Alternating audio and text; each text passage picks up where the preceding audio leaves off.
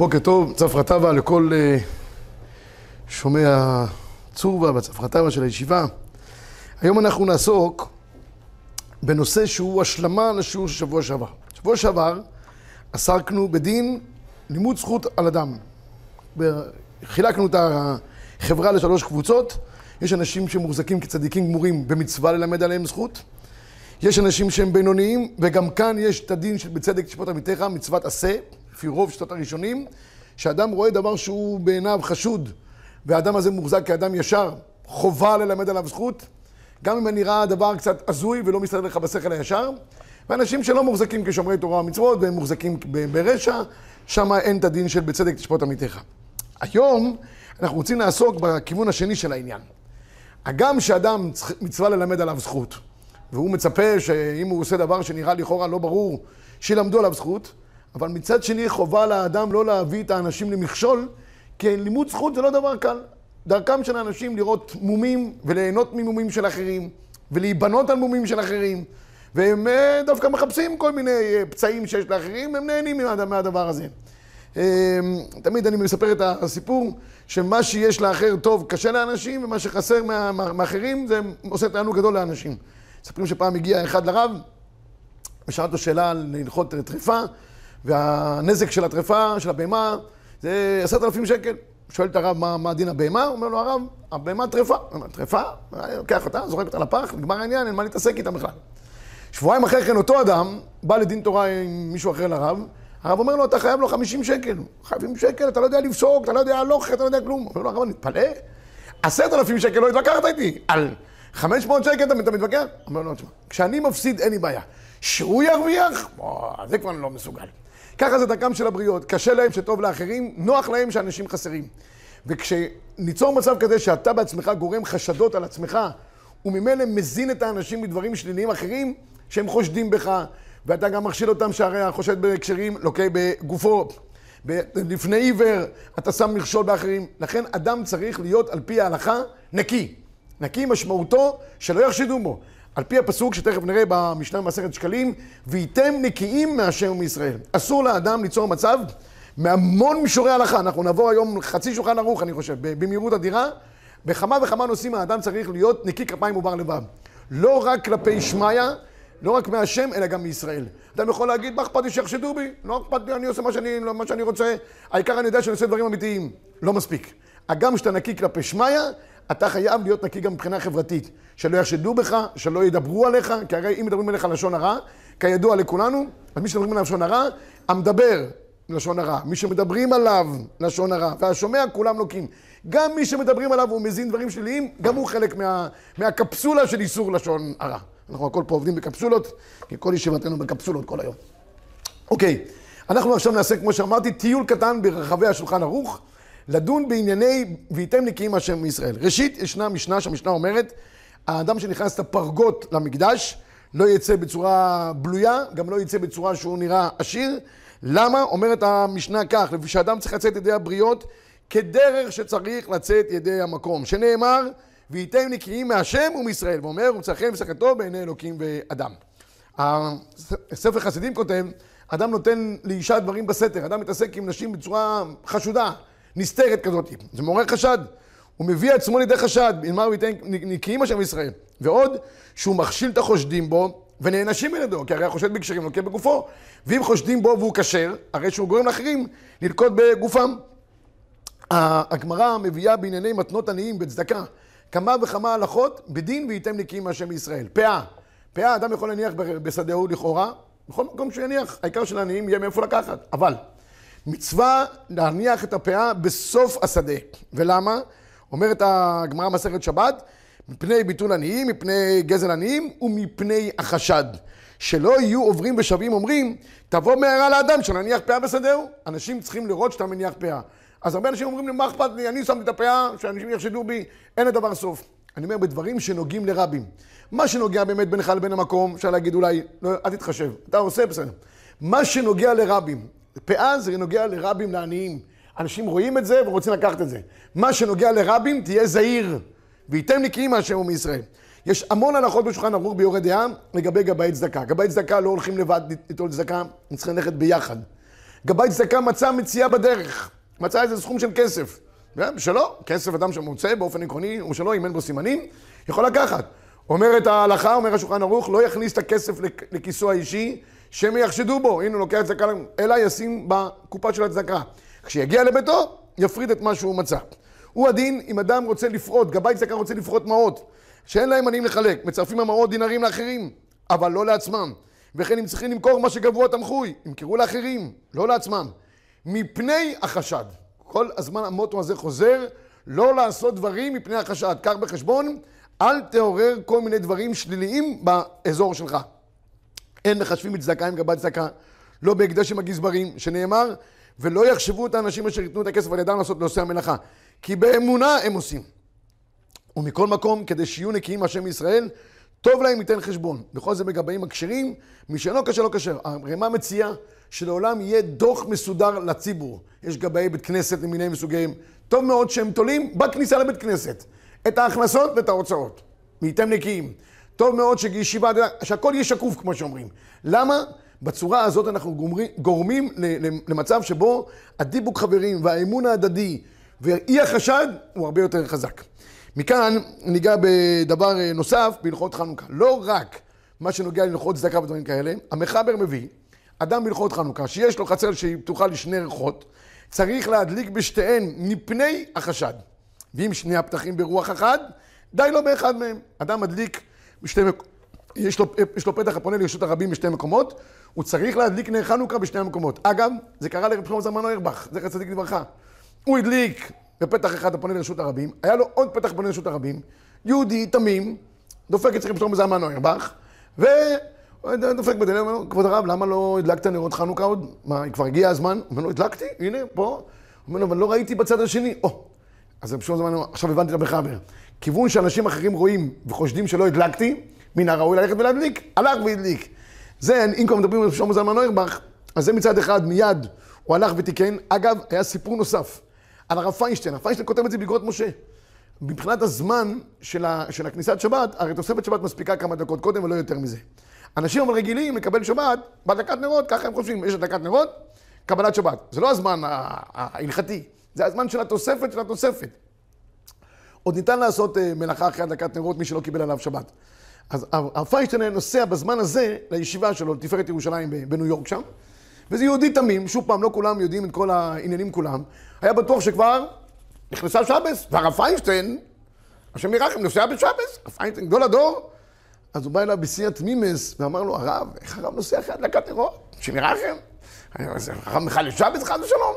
פתאום זלמן, אה, הרב פיינשטיין הסביר לו בצורה נינוחה, שזמן הדלקת נרות הכתוב בלוחות זה לא זמן עוד של שבת, בסך הכל תוספת שבת זה עוד כמה דקות קודם, ועד אז אפשר, ומי שלא קיבל שבת, הסביר לו את כל העניין. אבל הוא כותב, ומיני אז, שמישהו חשד בי שחלילה אני עושה דבר שלא כדין על פי ההלכה, הפסקתי לנסוע ברכב בערב שבת ואני הולך ברגל, חתיכת דרך, כברת דרך, כדי שלא יחשדו בי חד ושלום בדבר שאין בי. חד ושלום. רק ללמדכם עד כמה גדולי ישראל היו נזהרים מדבר כזה שלא יחשדו בהם.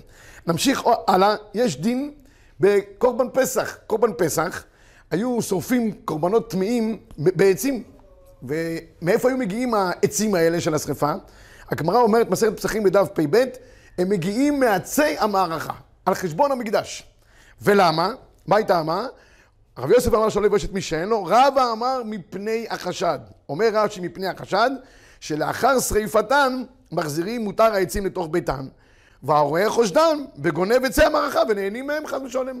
אז כדי שלא יחשדו שמישהו עושה פה איזה ביזנס פרטי, לוקחים את העצים מעצי המערכה, מחזירים את זה למקדש ונגמר העניין. שלא יהיה חס ושלום איזשהו סכך של חשד.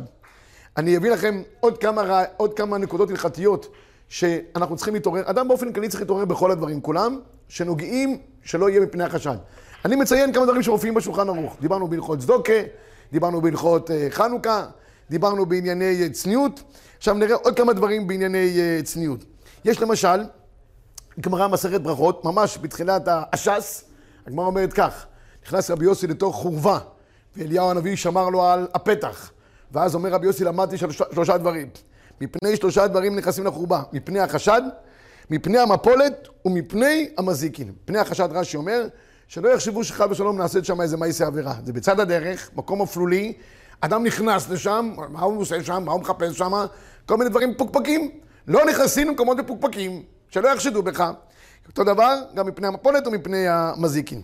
אומר הרמב"ם, שוב פעם, כדי שלא יחשדו בתלמיד חכם, שמא הוא עושה דברים שלא לא כהוגן, אומר הרמב"ם כך, לא יצא תלמיד חכם מבוסם לשוק, לא בבגדים מבוסמים, לא ישים בושם, בושם בשערו, אבל אם משך בשערו בבושם כדי להעביר את הזוהמה, מותר.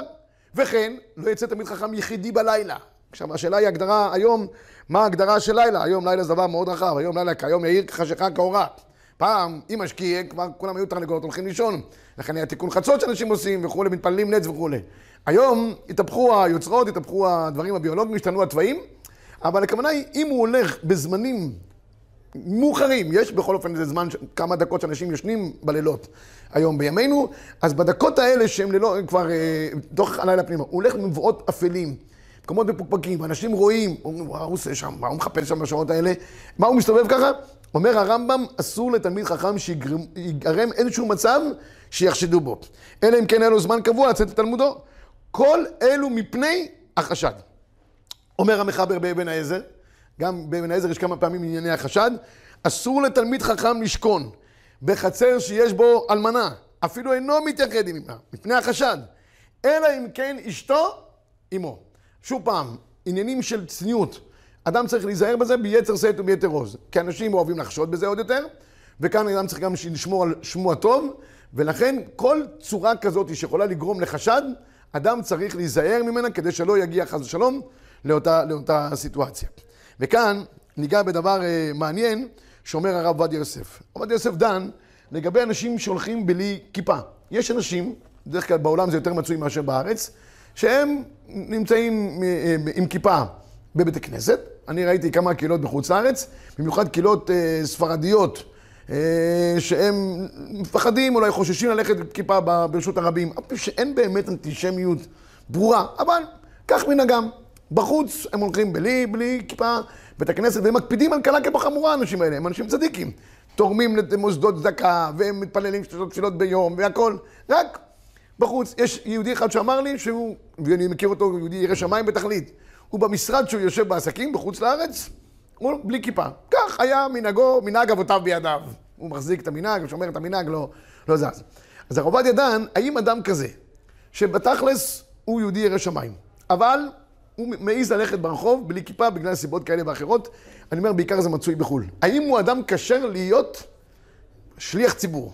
שליח ציבור, אדם שמעז ללכת ברבים, יש אה, אה, תז, בשח כמדומני שאומרים, שאם אדם מעז להפר איזושהי תקנה של הציבור, אז הוא כבר לא ראוי לעדות. למה? כי הוא מעז, לא, לא, לא מתחשבן בציבור. מי שלא מתחשבן, לא לוקח אותם בחשבון, אז הוא כבר, אה, יש בו חשש פסול עדות. אז, אז הם, הם טוענים שהוא יהיה פסול בגלל שהוא מפר דבר של הציבור. הרב עובדיה יוסף דן, האם הוא ראוי להיות שליח ציבור? אז הוא כותב, למעשה אין לפוסלו מלהיות שליח ציבור. אבל, הנכון להעיר למוסר אזנו, שאין לו לעשות כן. ובפרט בזמננו שדרך החופשי ללכת של הרבים בגילוי ראש. דרך פריקת עול תורה ומצוות. בוודאי שכל אדם ירא שמיים צריך להיזהר מאוד ללכת של הרבים בכיסוי ראש. שיהיה היכר בן אדם העובד אלוקים לאשר לא עבדו. וכיום יש בזה יותר ממידת חסידות, כי נהפך הדבר להיות כסמל דתי, וזה מה שאומר השח. אם אדם מעז להפר מוסכמה חברתית שבה הוא חי, אז יש לו תעוזה. ולכן הוא, הוא פוסל אותו לעדות. שהכיפה שעל ראשו מעידה עליו שהוא משלומי אמוני ישראל. הוא מורה שמיים עליו. ואם לא יעשה כן, שימו לב טוב, הוא מביא עצמו לידי חשד שהוא אדם חופשי, פורק עול, מן הריקים הפוחזים, התורה אמרה, וייתם נקיים מהשם מישראל. אפילו שהוא אדם מרא שמיים. אבל כשהוא מראה שהוא הולך בצורה הזאת, כביכול, הוא אומר לציבור, רבותיי, אני, אני לא, לא, לא, לא, לא, לא מקפיד על קנחה וחמורה חס ושלום. בעניין הזה הבאתי את החזון איש. חזון איש אומר דבר מאוד מעניין. חזון איש אומר ככה, פעם מתבטא על כיפה, אמרו, מי שאינו הולך עם כיפה, איננו גוי. אבל גוי הולך בלי כיפה. כך אמר החזון איש. הוא לא גוי, אבל תדעו לכם שגוי הולך בלי, בלי, בלי כיפה. ולכן זה עוד עניין, אדם לגבי עניין של ציצית למשל. גם, יש אנשים שלא מקפידים, אבל בכל אופן, מי שהולך עם זה, וזה דבר שהוא מוסכמה, אז מן הראוי שכל יהודי ירא שמיים. ילך עם ציצית, אף על פי שזו מצווה קיומית, ואדם עושה לפעמים לומדס. יש דברים שהם מוסכמות חברתיות, שאם אדם לא הולך, זה גורם לחשדות מיותרות, וסתם גורם לקרע חברתי גדול. אני חייב להגיד פה בנקודה הזאת את מה שאומר העמק דבר ב, בהקדמה שלו, ספר בראשית. הוא אומר, ספר בראשית נקרא ספר הישר. ספר הישר הכוונה היא שאנשים ישרים מבחינה חברתית. אנשים לא מחפשים חשבוינס. אנשים כל היום אוהבים לחיות בחשבוינס. מה הוא עשה ולא עשה, ומה יש לו ומה אין לו, כל הזמן חשבוינס. הוא אומר, והאבות היו ישרים. חיפשו מבחינה חברתית את הטוב ביותר שיכול להיות. ככה מוגדר הדבר הזה של, של ישרים. ככה גם אמר בלעם, בלעם אמר, תמות נפשי מות ישרים, רצה למות כמו אבות. לחיות כמו גוי ולמות כמו יהודי. זו העסקה האידיאלית.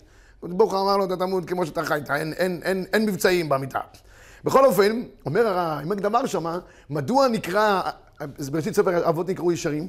כי הם חיש, הסתכלו תמיד על הדברים החיוביים ועל הדברים הטובים ביותר מבחינה חברתית. הראיה, אומר אברהם אבינו, שהיה ישר, וכשהוא שמע על, על, על סדום ועמורה, אז מיד התחיל להתפלל, אולי יש 50 צדיקים, יש 40 צדיקים, 30 צדיקים, 20 צדיקים, מה אתה מה? אם אנחנו היינו שומעים על עיר כזאת כמו סדום ועמורה, היינו אומרים לקודש ברוך הוא, תשמע, מבחינתנו, זרוק אותה לים, מה, מה העניין? בכל אופן, הקודש ברוך הוא אה, אה, רצה ואמר לאברהם, אחרי אני מאברהם, זה שאברהם יתפלל עליהם, אולי יצליח להציל אותם. ללמדנו, זה נקרא ספר, זה נקרא ישרות. בלי לבקש כל הזמן חשבון נסע לאחרים. ואדם גם מעצמו, כשאמרנו השיעור, לא יעשה מצב שבו לאחרים יהיה יכולת לחשבון בו חשבונות. אומר הנציב, ומה היה בזמן חורבן הבית, ואולי כאן נדבר כמה דקות בענייני אה, בין המצרים, אומר הנציב, מה שהיה בזמן חורבן הבית, שכל אחד חשד בחברו. במה שאין בו, במה שאין בו. מי שלא היה נראה כמוהו, נשמע כמוהו בדיוק, מיד היו מוציאים לעז. ואומרים שהוא צדוקי ואפיקורסי. אומר הנציב, הקדוש ברוך הוא שונא צדיקים כאלה. מי שכל היום פוסל את האחרים, בגלל צורתם החיצונית, בגלל מרם, ולא מלמד עליהם זכות באופן כזה או אחר, מיד יש פה מצב שהקדוש ברוך הוא אה, דוחה דבר כזה. הוא אומר, וזה היה העוון בזמן חורבן הבית.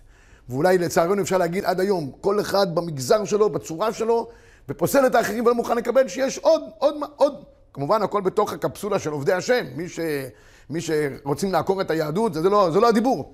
אבל אנשים שלא נראים ככה, אבל הם עובדי השם, הם, הם יראי שמיים. באופן כזה או אחר. מצווה ללמד עליהם זכות, לראות אותם בעין טובה. זה יגרום, אומר הנציב, שהארץ, ככה אומר, ובזה עבדה הארץ, ככה הוא כותב, והיה חורבן ושעמוד כל, כל ההיכל כולו. אז בנקודה הזאת אנחנו צריכים לעשות תיקון גדול, במיוחד בימים האלה של, של ימי בין המצרים. אם על זה חרב הבית לפי הנציב, אז כל אחד שילמד זכות, יראה את הדברים באופן החיובי יותר. אני מספר את הסיפור הזה על רב אריה לוין, שאיזה יהודי הוריד את הכיפה, דיברנו פה על הורדת הכיפה, אז הוא היה קרוב לרב אריה לוין, אבל אחרי שהוא הוריד את הכיפה, הבחור שכזה לא היה נעים מרב אריה לוין. אז כל פעם שהוא רגע הלך, לפני שהוא נתקל בו, התחמק ממנו לכיוון אחר. ברי מיד חשב, חזינה שהוא פגע בו, ורב אריה היה מאוד רגיש לבן אדם מחברו, אז יום אחד הוא הכין לו מערב ועמד מולו. הוא אומר, תגיד לי, בחורצ'יק, פגעתי בך חס ושלום שאתה מתחמק ממני? עשיתי לך משהו רע? הוא אומר, לא, חס ושלום. אז למה אתה בורח ממני? לא נעים לי שאני עכשיו בשלב שהורדתי את הכיפה וכל נעים לי מערב וכולי. בא ואומר לו, אתה לא יודע שאני אדם נמוך ואני רואה רק עד הלב?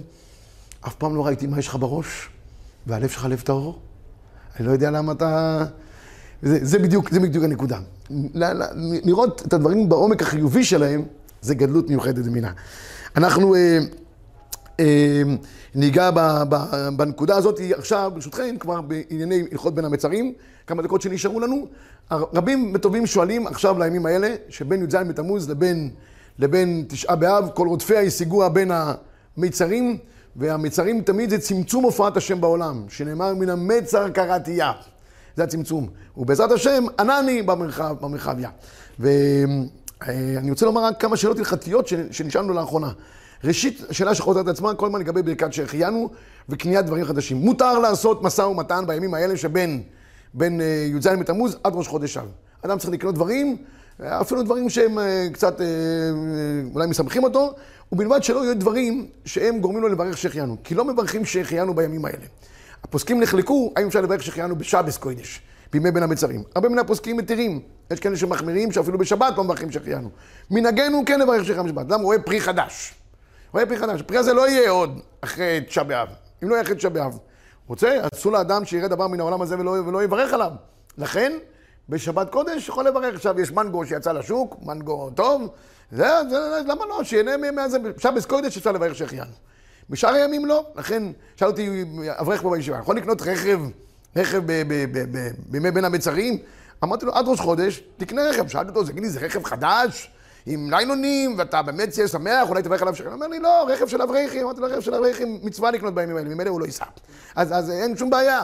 אז, אז דברים שהם סטנדרטיים, אני לא רוצה לקנות בגדים סטנדרטיים וכולי, אין שום בעיה לעשות משא ומתן, אפילו, אפילו דירה, אם, אם הוא רוצה עד ראש חודש. מראש חודש, כל ענייני המשא ומתן, ממעטים אותם. כך אומר המחבר, בחודש באב, ממעטים משא ומתן. בטח במשא ומתן של שמחה. משהו הכרח הכרח, כמובן, אוכלים, משקיעים, בגדים בסיסיים ללבוש, אין לו וחייב להתלבש, גם זה אפשר, אם, אם, אם אין ברירה, יכול. שאר הדברים האחרים, מה שלא צריך מתשעה, מראש חודש אב עד תשעה באב, ממעטים. לגבי ניגון בכלי זמר או לשמוע מוזיקה, המנהג הוא לא לשמוע מוזיקה. כל העדות, כל הדעות, אף על פי שיש חלוקה קצת בזמנים בין העדות, בין הספרדים לבין אשכנזים, בעניין הזה של מוזיקה, קיבלו כל העדות על, עליהם שמי"ז בתמוז עד, עד תשעה באב, לא שומעים מוזיקה משמחת. אז אני אומר, מוזיקה משמחת, אני אומר את זה בכוונה, הכוונה היא לא דיסקים למיניהם מסוגיהם, לא דברים שהם מלווים בכלי שיר וזמר, צריך שיהיה קרחצים, כמו שהגמרא אומרת גם קצת בגיטין, בת"ז, שהגמרא אומרת שמאז שחרב הבית גזרו, שלא ישתו, יזמרו בבית, בבית המשתאות שם. אז יש תקנה כללית, פחות לשמוע, אבל הפוסקים כבר התירו. בכל אופן, מי"ז בתמוז עד תשעה באב, אנחנו לא שומעים כלי זמר. מה קורה אבל, אם יש אדם שנמצא בבידוד, הרי חצי מדינה עכשיו נמצאת בבידוד, ועוד מעט גם החצי השני, כשאלה יצאו, אלה ייכנסו. ומה יעשו אנשים שנמצאים בבידוד? הרבה שואלים אותי, הוא רוצה לשמוע קצת מוזיקה, לשמח אותו. אדם שנמצא בבידוד, בדד יושב מחוץ למחנה, זה גורם לו קצת אה, אה, קהות בנפש. במקרה כזה, לשמוע מוזיקה. של הנשומה, שגורמת לו ככה נחת רוח, זה אפשרי, זה אפשרי. מישהו שאל אותי אם הוא יכול גם לנגן, אמרתי לו, עדיף לא לנגן בכלי שיר. אבל אם זה מוכרח, הוא בבידוד ומוכרח כדי קצת לעודד את נפשו, יכול לנגן, אמרתי לו, אבל לא בחבורת, שלא ייכנס עכשיו את כל בני המשפחה או את אלה שנמצאים בבידוד, כל הקפסולה שלו, ויתחיל לעשות להם שם קומזיץ, בלי קומזיצים. באופן אישי אין, אין, אין שום בעיה. אם עושים סיום מסכת, סיום מסכת, מנהגנו לעשות שמחה, כך גם כתוב בהלוכה. אפילו בתשעת הימים, אוכלים בשר, שותים יין, רוקדים ושמחים. רוקדים ושמחים. קצת אולי בשינוי, ככה הרב אריאל פעם אמר לנו, אבל סיום מסכת דבר אחר. בכלל, כל מיני סעודות מצווה, דין אחר להם. אז, אז אם רוצה כל יום בבית, מי שצריך בידוד, לגמור מסכת מבוקר ועד ערב, ואחרי זה בערב גם לעשות שמחה, וזה ירומם את רוחו, אז גם התורה משמחת מאוד, גם השמחה שהוא יעשה בעקבות זה ישמח אותו, ואדרבה. זה לגבי שמיעת אה, אה, מוזיקה בימים האלה שבין י"ז בתמוז לבין תשעה באב. עוד דבר אחד, אה, נקודה חשובה, עד תשעה באב אדם יכול לטייל גם אם יש בו צורך, אם הוא רוצה ללכת לים לבריכה, מבחינת מים אין לנו שום, שום עניין. מתשעה באב ואילך, כאן מנהגי האבלות הולכים ומתעצמים. מראש חודש אב ואילך, מנהגי האבלות הולכים ומתעצמים. זאת אומרת, לאשכנזים אסור מראש חודש רחיצה, תכף אני אסביר מילה אחת לגבי רחיצה, אסור ללבוש דברים מכובסים, לא אוכלים בשר, לא שותים יין, לא מתגלחים, מספרים, זה היה לאשכנזים כבר מי"ז בתמוז. כל הדברים שנוהגים במנהגי שלו, שלוישים, לאבל, לא עלינו, נוהגים מראש חודש אב ואילך. הספרדים, את כל הקפסולה הזאתי של המנהגי האבלות מראש חודש לאשכנזים, נוהגים בשבוע שחל בו. שבוע שחל בו תשעה באב. השנה זה יהיה ביום חמישי. יהפך עלינו בעזרת השם עד אז לששון ולשמחה בעזר השם, אבל כל המנהגים האלה נוהגים... מילה אחת לגבי עניין של רחיצה. מצד הדין, אדם אסור לרחוץ, אלא אם כן, הוא טובל לעניין של קדושה, טהרה. אם מי שנוהג לטבול לקדושתו, טהרתו, זה אפשרי. מי שנוהג לטבול אחרי טומאתו, טומאה כתובה אחרת, גם אפשרית. רחיצה של תענוג אסורה. לכן, בגלל רחיצה של תענוג, אם יש מצב שבו אנחנו נמצאים בארץ שהיא די חמימה בימים האלה, ויש זהה, אז התירו לרחוץ במצב שלא יהיה קר. לא רוחצים במים חמים, כי חמים זה כבר תענוג, אלא רוחצים במים שהם לא קרים. בסדר? זו ההגדרה ההלכתית שיש. לא צריך להיות קר, קר, עד שהוא יהיה סובל הרבה, אבל גם כמובן לא חמים. תמעול קצת מים חמים שלא יהיה בבחינת קר, אלא סביר. זה, זה הדבר שהוא, שהוא אפשרי. לגבי בגדים מכובסים, אז מן הראוי להכין את הבגדים קודם, ללבוש אותם קודם, כדי שיהיה לו בגדים אה, ללבוש עד תשעה באב, עד מוצאי תשעה באב. בגדים שהם בגדים הכרחיים לגוף, שהם צמודים לגוף, זה אפשר להחליף כי אין, אין ברירה אחרת. אבל בגדים עליונים יותר, שהם בגדי חולצות, מכנסיים כאלה, מן הראוי להכין אותם קודם, ואי אפשר לספרדים, אי אפשר להכין בגדי חול בשבת לפני שבוע שחל בו, כי זה מכין מקודש לחול, נא לשים לב. ספרדים שמקפידים את מנהגי האבלות של בגדים מכובסים ממוצאי תשעה באב שבת חזון, בסדר? הם מותרים בהכנה רק מיום שישי או כמה ימים קודם. אבל משבת, שילבשו כמה דקות, כדי שהבגד כבר לא יהיה עליו שם של מכובס, וילבשו אותו אחר, זה, הדבר הזה הוא בלתי, בלתי אפשרי. גם לגבי בשר, גם לגבי שתיית יין, גם בשר יש כמה מנהגים, יש כאלה שנוהגים מראש חודש, רוב מנהגי האשכנזים מראש חודש כבר אוכלים בשר, רוב מנהגי הספרדים שבראש חודש עצמו אוכלים בשר, ראש חודש, בכל אופן ראש חודש, מה שלא יהיה. ראש חודש מנחם אב, בעזרת השם הקדוש ברוך הוא ינחמנו בחודש הזה, בעזר השם. אז נהגו רק ממוצאי ראש חודש לא לאכול בשר ולא לשתות יין. גם לגבי כוס ההבדלה בשבת חזון, שני מנהגים. ספרדים שותים בעצמם את ה... זה, זה יין של מצווה, זה לא יין של תענוג. אשכנזים מקפידים שתינוק ישתה ולא הם בעצמם. בכלל, בכל מנהגי האבלות האשכנזים יותר מחמירים, מי"ז מתחילים כבר רוב התקנות אצלם, הרבה מן התקנות, והספרדים רק בשבוע שחל בו. ולמה זה? כי אצל האשכנזים במשך התקופה ההיסטורית, הרבה דברים קשים קרו בתקופות האלה, לא רק חורבן הבית שחזר ונשנה, חורבן שלו פעמיים בתשעה באב, אלא היו עוד דברים קשים, רדיפות ודברים אה, שהתחוללו בתקופות האלה מבחינה היסטורית, ולכן הם קיבלו על עצמם מנהגי אבלות יותר חמורים, מי"ז בתמוז עד תשעה באב. בשבוע הבא, בעזרת השם, אנחנו נעסוק בהרחבה בדיני תשעה באב כולו, זה יהיה הנושא של השיעור. קצת בין אדם לחברו, כי אי אפשר בימים האלה לא לתקן את העניין של בין אדם לחברו, אבל בעיקר העניין אנחנו ניגע בהלכות תשעה באב. אני חייב להגיד רק נקודה אחת שהתחדשה לי השבוע, בסייעתא דשמיא, אם מדברים כבר בענייני החורבן, ובזה נסיים את המהלך. אנחנו אומרים בגמרא מסכת נדרים בדף פא, על מה עבדה הארץ? שאלו את החכמים, ככה מופיע בפסוק בירמיהו, חכמים ונביאים, הקדוש ברוך הוא אמר לו זמן מתורתי. אמר רבי יהודה שלא בירכו בתורה התחילה. מה, מה, יכול להיות שעל ברכות, ברכות התורה, עבדה הארץ, כך גם שואל השאגת אריה. ברכות התורה, נגיד אפילו דאורייתא. בואו נגיד לפי שיטת הרמב"ן, שברכות התורה הם דאורייתא. בכל אופן, על זה עבדה הארץ? נראה לי שהפשט הוא כך. כל זמן שהיה בית המקדש קיים, אז היה מצב שבו הכל היה שלם. הקודש והחול הייתה סתירה. כל חול התקדש. והקודש נתן את כוחותיו על החול, והכל היה שלם, היה עולם אחד שלם. ברגע שחרב הבית, קודש הוא קודש, חול חול, ואנשים מחלקים בין העולמות. יש אנשים שנמצאים בבית המדרש, כולם קודש, ורגע אחד שיוצא החוצה הוא כולו חויל. ברגע אחד הפרדת העולמות היא קשה ביותר. מה הקדוש ברוך הוא רוצה? שאנחנו את העולם החומרי והארצי שלנו נרומם כלפי מעלה כל הזמן. וזה היה השלמות של העולמות בזמן בית המקדש. ירושלים של מעלה, ירושלים של מטה. העיר שחוברה לה יחדיו, חיברה בין קודש לבין חול, הכל היה שלם ואידיאלי ביותר. מאז חורבן הבית הכל נפרד. כשאדם מברך בבוקר בקרות התורה, הוא נותן ציון דרך ליום שלו, שהכל ינבע מתורה. הכל הולך על פי תורה. כל הדברים של חול שהוא יעשה, יהיו מכוחה של תורה. לכן מברכים על התורה תחילה. אדם לא, בבוקר לא עושה שום דבר, לא, לא, לא מתחיל ללמוד. על הגר"א אסור לו לערער בדברי תורה, עד שהוא מברך ברכות התורה. אי אפשר להתחיל את היום בלי ברכות התורה. אחרי כן, הכוח הזה נותן את הכוח לכל היום כולו.